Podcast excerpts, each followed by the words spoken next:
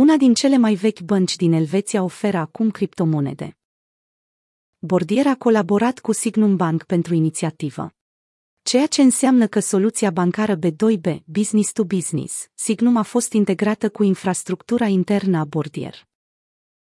Integrarea permite clienților Bordier să tranzacționeze criptomonede pe bază de execuție. Asta înseamnă că Signum nu îi va consilia pe clienții Bordier cu privire la activele digitale, ci doar le va oferi o platformă de tranzacționare și stocare a criptomonedelor. Evrard Bordier, partener administrativ la Bordier, a declarat că banca vede o cerere din ce în ce mai mare din partea clienților săi pentru investiții în criptomonede și diversificare. Pe parcursul ultimilor ani, Elveția a văzut diverse bănci guvernamentale și private intrând în spațiul cripto.